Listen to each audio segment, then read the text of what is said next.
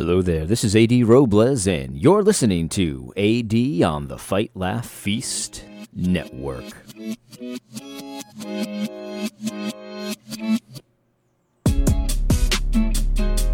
All right, well, let's just jump into it today, and we'll do the uh, the promotional stuff at the end because I think it is really relevant to the topic today. Don't worry if you're watching it on video, you might see your boy Ruslan KD, B Rabbit, you know what I'm saying. Uh, you might see him on the screen. This this video isn't going to be about him per se, um, but he definitely did inspire the thought in my mind that I want to talk about today. Because to be honest with you guys, I've been thinking a lot about my content and my channel and what I want to do and, and, all that kind of stuff. And um, I was talking to my brother, my biological brother, yesterday, and you know, he was asking me, why is it that he doesn't care about the social justice stuff anymore when so many people still do? Like, he's just over it. He's sick of it. He doesn't want to hear it. You know, it's all, every conversation's the same. It's the same nonsense all the time. And, um, you know, I kind of told him at the time that, you know, I've kind of wondered that myself. Like, I, I enjoy doing the content, guys. Don't get me wrong, but um, it, it is very repetitive, you know, and I'm sure you guys feel the same way. It's like, well, yeah, Ruslan's a new guy that I'm talking about, but every argument he says is the same nonsense that's been refuted, you know, since the beginning of my YouTube channel, and even before that, of course. I mean, people were addressing this stuff way before I was, and it's not new. It's not, you know, an interesting take on an on an old argument. It's just all the same. And so, like, why do I still do it? I, and again, don't misunderstand me. I do enjoy doing it, and so I hope you guys enjoy listening to it. Um, but it got me thinking, like, why, why, why are we feeling that way? And may, maybe some of you are feeling that way. In fact, I think some of you are. There's a few commenters, and guys, I love you, and th- keep commenting. You know, but you know, whenever I do another video about Jemar or Ruslan or whoever, they're like, "Oh, again," you know. Like, I, I think some of you are feeling this.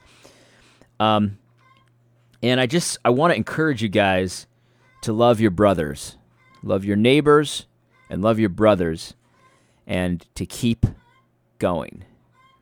Because this content that we do, um, I, I, I, truly do believe that it's it's driven and it's motivated by love. Um, because if I didn't care about Ruslan KD, and I didn't care about Jemar Tisby, if I didn't care about Eric Mason, um, I would just forget they existed. You know what I mean? Like I would just stop because there'd be no point to it. I mean, let them let them go destroy themselves if they want to be, you know, if they want to be preaching covetousness as if it's a good thing. Um, then let them destroy themselves. You know that that's that's how I would that's how I would act if I didn't care about them. But I have a word from the Lord about what I'm supposed to do in these kinds of cases, right? And I'm I listen, listen. The reality is, and, and this might this might shock some of you, but uh, I don't think it'll shock all of you. If I was a pastor of a church, which I'm not, maybe that's a good thing. But if I was a pastor of a church and Eric Mason walked in and wanted to take communion with us, I would not let him. I don't believe him. I don't believe his profession. Um, I don't. Um, Ruslan, I probably would just because I don't know him very well. Um, but there are people who I, I don't believe their profession of faith anymore. And that's just the reality of the situation. And so um, this is a serious uh, thing, it's a serious matter. And uh, if you get sick of this content, you know, I, nothing wrong with taking a break from it, but don't don't leave people high and dry, man. Don't leave them high and dry. You know, not being able to to have normal fellowship with someone does not mean that you you you don't give them the gospel. You don't try to plead with them to come back. Even Paul in 1 Corinthians 5 when he handed over that uh, pervert to the destruct to Satan for the destruction of the flesh, even in that situation, that guy was far gone. Know, don't get me wrong, he was far gone. Um, but he was obviously broken about his sin. He was obviously repentant. And in 2 Corinthians, Paul says, let's bring him back into the fold. Let's not Let's not let's not leave him forever. You know what I mean? And I would imagine that that didn't just happen in a vacuum, right? Like I don't think Paul said, "Okay, well, you know, 6 months has passed, so that's enough time. He can come back." No, I bet you there were conversations. I bet you there were like, you know, hard conversations and probably some yelling and raising of voices. And because the thing is, the people in the Bible were people, man. Like they had emotions, they had feelings, they had, there was oomph behind what they said. And so um, I want to read to you from Leviticus uh, chapter 19. And Leviticus chapter 19 is amazing. It's one of my favorite passages in the entire Bible because it contains you know verses that are very popular to the to to evangelicalism and people that have an ishy squishy faith but it also contains verses that are very unpopular and aren't, you know, ishy squishy. And so it's great because it has that dichotomy there. And you, if you're going to really believe it, you're going to have to accept it all, and you can't pick and choose and stuff like that. This is the pe- this is where we get love your neighbor as yourself, right? From Leviticus, the book of the law, chapter 19. That's where love your neighbor as yourself comes from because the entire book of Leviticus is teaching you how to love God and how to love your neighbor. And so, if we're going to carry over love your neighbor as uh, uh, as yourself um, into the New Testament, then we're going to have to carry over the law of God into the New Testament, which is exactly what I think we ought to do. And if we want to love our neighbor, we got to listen to Leviticus 19. But here's what I want to read to you. This is a very important passage. This is Leviticus 19, 17. These are the words of God. Thou shalt not hate thy brother in thine heart. Thou shalt not hate thy brother in thine heart. Thou shalt in any wise rebuke thy neighbor and not suffer sin upon him. That's an interesting law because it says you shouldn't hate your brother, but you should rebuke him. You should rebuke, you should contend with him, you should earnestly uh, uh, contend with him. And it contrasts that with hatred. So if you just leave your brother in his squalor, in his sin, in his evil beliefs, that's akin, according to the scripture, to hating him. And so I think that the reality is that, that we need to commit ourselves to fighting. Yeah, that's right. We need to commit that we will fight with one another when the other person is dabbling with sin. And I think that's what the woke church is definitely doing. That not everybody's in the same place, right? Like not everybody is as far along as other people. Uh, Jemar Tisby is well down the path to apostasy. There's just no question about it. Um, you know, Eric Mason well down the path to apostasy. But the thing is, like, not everybody's there, and so we, you know, we have to recognize that new people are hearing our content. New people are hearing our arguments for the first time, and they might not get it uh, immediately, and it might not uh, hit the right note with them immediately. But we do have a duty to them. We owe it to them if we're going to love them as a brother, as a neighbor, to contend with them earnestly, to rebuke them. That's a duty that the law of God says that we ought to have if we're going to love our neighbor right? Love your neighbor is often used as a weasel word, and it's like you know you never explain it. You just say, "Oh, just love your neighbor," and usually, usually people use it when they want to promote some socialist policy that's that's nonsense, that's against the law of God. Oh, just you know, just love your neighbor. You know, get the vaccine, love your neighbor. Like, like that's really not what love your neighbor means, obviously.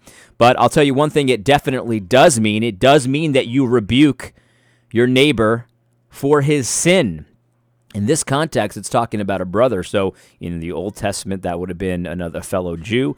In the New Testament, we're talking about cr- people that are in the church, people that are in the visible church, right?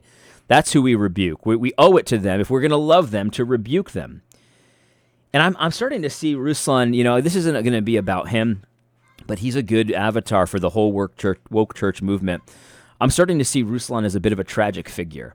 Because uh, I watched this video here with Rick Caldwell and Rick, brother, if you watch this video, thank you for this. This was such a good example for me, and um, and just you know considering my own content and the, the importance of what I'm doing, but also how I need to take it a little bit more seriously when it comes to my communication.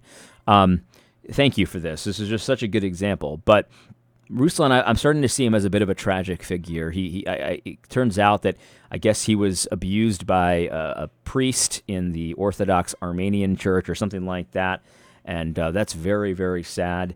Um, you know, obviously he grew up, he says, with a lot of black people influential in his life, and probably it seems like if you if you put two and two together, that was right around the time he was also being abused by this this priest and stuff like that. And so he's got a lot of uh, influence from from good black uh, believers. This is what he says. Uh, all all around the same time that his Armenian priest was abusing him, and so there's a lot of tragedy in in that. There's there's a history there, and we ought to recognize that the past, of course, affects the present and, and your beliefs. And so, you know, you don't want to leave a guy like Ruslan high and dry, right? You don't want to because he professes Christ. I believe him. I don't, you know, I, have got I've got some suspicions about some of his beliefs, right? I think I think Ruslan's issue, and I think this is the issue of a lot of woke church people. This is not unique to him, is that he likes to talk, but he doesn't have a clue what he's talking about. Like even in this conversation, they're talking. I guess they had agreed to talk about the woke church stuff and the Eric Mason book and stuff like that. And Rick starts off, "Hey, have you read uh, Woke Church? Have you read this other book by Eric Mason?" And Ruslan's like, "No." And it's like to me that was confusing. It's like, okay, so so you, you, you, you think that his stuff is good and you would recommend him and stuff, but you actually haven't read this stuff. And it's like, okay, that's fine. I guess you, if you could recommend someone based on what you do know, and you, I can't hold you accountable for what you don't know. But what happens here is then Ruslan says, "Well, I know Eric, and so I know he can't be that off." So, uh, he, so what, what ends up happening is Ruslan, and again, this is not unique to him, but the woke church will end up defending the man from attacks on the man's doctrine, all while he doesn't understand the doctrine. He admits he's never read it, and he often will say, "Well, I don't know what I think, and I've never thought about this, and I've never." And it's like, but he yet, but he talks, right? But he's talking.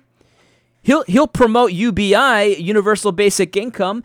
Um, he'll promote school vouchers, but he doesn't know where that could come from from the Bible. He's never thought about it, but he's promoting it. So he's chosen a side, right? And I think it's based on his history, right? There's no, no question about that. Based on how he grew up and the things that happened to him and who he knows and who his wife is. And so he's promoting certain things, but he doesn't have a clue what he's talking about from a Christian perspective. He's just talking. And it's like, I think that we can have sympathy for the backgrounds of Ruslan as an individual. We can have sympathy for the backgrounds of a lot of people in the woke church um, and what they've gone through and what they've been through. But at the same time, we must insist that that's all true. I can I can affirm that that happened to you, but that does not change the reality of the situation that the only person in the entire universe that gets to decide what we do and what's what and how to see things and all that is God himself. And so if it's not in the book, if it's not according to the good and necessary consequences of the book, you know, in other words, the light of nature and all that stuff, because God created nature too, so he wrote that book also. If it's not there, then we can't do it. Well, we can't make other people do it either. And so we, we, we need to find a way to communicate uh, with, and I'm, I'm, I'm talking to myself here, so don't please don't hear me preaching at you. I need to find a way to communicate in a way that acknowledges and sympathizes with people's history while at the same time being, you know, rock solid, immovable on what the Word of God says and what God's worldview is and how we ought to interact and treat each other according to God's world. And so that's kind of my challenge. And I think, I think that you know the, the, the channel itself it doesn't have to change i don't think i think the topic is still very relevant in the church this is this is tearing up communities and stuff like that there's just no question i get emails like that every day about you know oh man i think my my, my my church's youth group pastor is going woke. What do i do? How do i handle it? And stuff like that. And it's just it's just it, it it's heart-wrenching because i know because obviously i'm not i'm not in that situation myself anymore but i know that it's heart-wrenching when you are in that situation and so i feel bad for people that are like oh man i don't want to have to leave my church and you don't have to leave your church there's other things you can do but but it, it's just it's just a it's just a tough situation for a lot of people right now. It's very discombobulating, and, and Gospel Coalition is no help at all. They're just. I'll leave it at that for now. But you get my point, right? So it's it's it's just um, you know I, I have a lot of sympathy for people that are that are flapping their gums and they're very, I mean, Ruslan's a very emotional man. There's just no question about it. There's nothing wrong with being emotional. Um, but this is why we get so many warnings in the scripture that we, we shouldn't lean on our own understanding, right? So I think there are certain things that seem good to us that aren't good at all. You know what I mean? And Jesus addressed this, and the prophets addressed this, and all that kind of stuff. And so we need to be one track mind. You know, one track mind. Is it in the scripture? Does it make sense according to the good and necessary consequence of the scripture, the way God has created the world, natural law? We understand how to read natural law in a way that doesn't disregard the scripture. You know what I mean? Like we have to figure that stuff out. That's totally legitimate, but we can't do it in a way that turns the scripture on its head, obviously.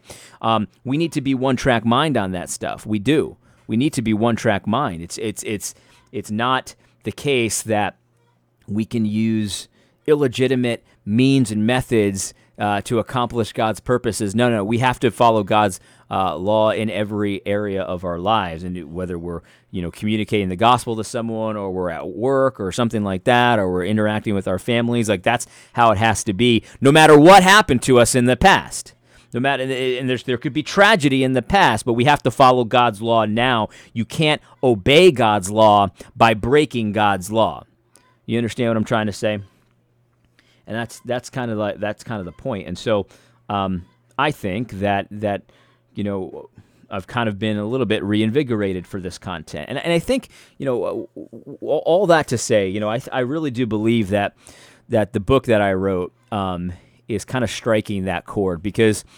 Um, in the book, I, I, don't assume that you already agree with me on everything, right? I don't assume that you've heard all my content. In fact, I, I, I rehash some of the stuff that I've covered in videos in a little bit more of a of a organized kind of way. And um, I, I, hope the book uh, blesses you. If you've ordered it, it's coming. I, I, sent a bunch out this week, and I've never done order for film fulfillment in my life like this. It's just been chaotic. Uh, so if there's any problems with your shipment, let me know. But I think you'll find it helpful in this way um, to, to, to how to how to talk to someone who's never thought about this before, but they yapping. You know what I mean? They're talking. They're talking like Ruslan has doesn't have a clue what he's talking about, but they're talking. Um, how to bring simple to understand scriptures to bear. These these these Bible verses that I cover in this book um, they're easy. That, that's one of the things I was looking for. I didn't want to find verses that were too complicated or too nuanced. I wanted to find verses that were easy to understand, and they applied directly to so much from what you hear from uh, wolves like Eric Mason. Yeah, Eric Mason will cry and he'll be, oh, I'm so broken about this as he's preaching heresies, as he's preaching division in the church. He'll cry about it, but he's preaching war, and that's that's something that we should have no quarter for, no quarter whatsoever.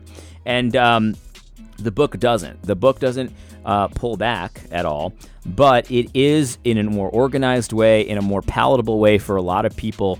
And uh, I think that if you've got people in your life that are um, going woke, let's just say this, that it wouldn't be a bad idea to buy that this book for them, give it to them to read through because it's not going to be as abrasive as sometimes my channel can be.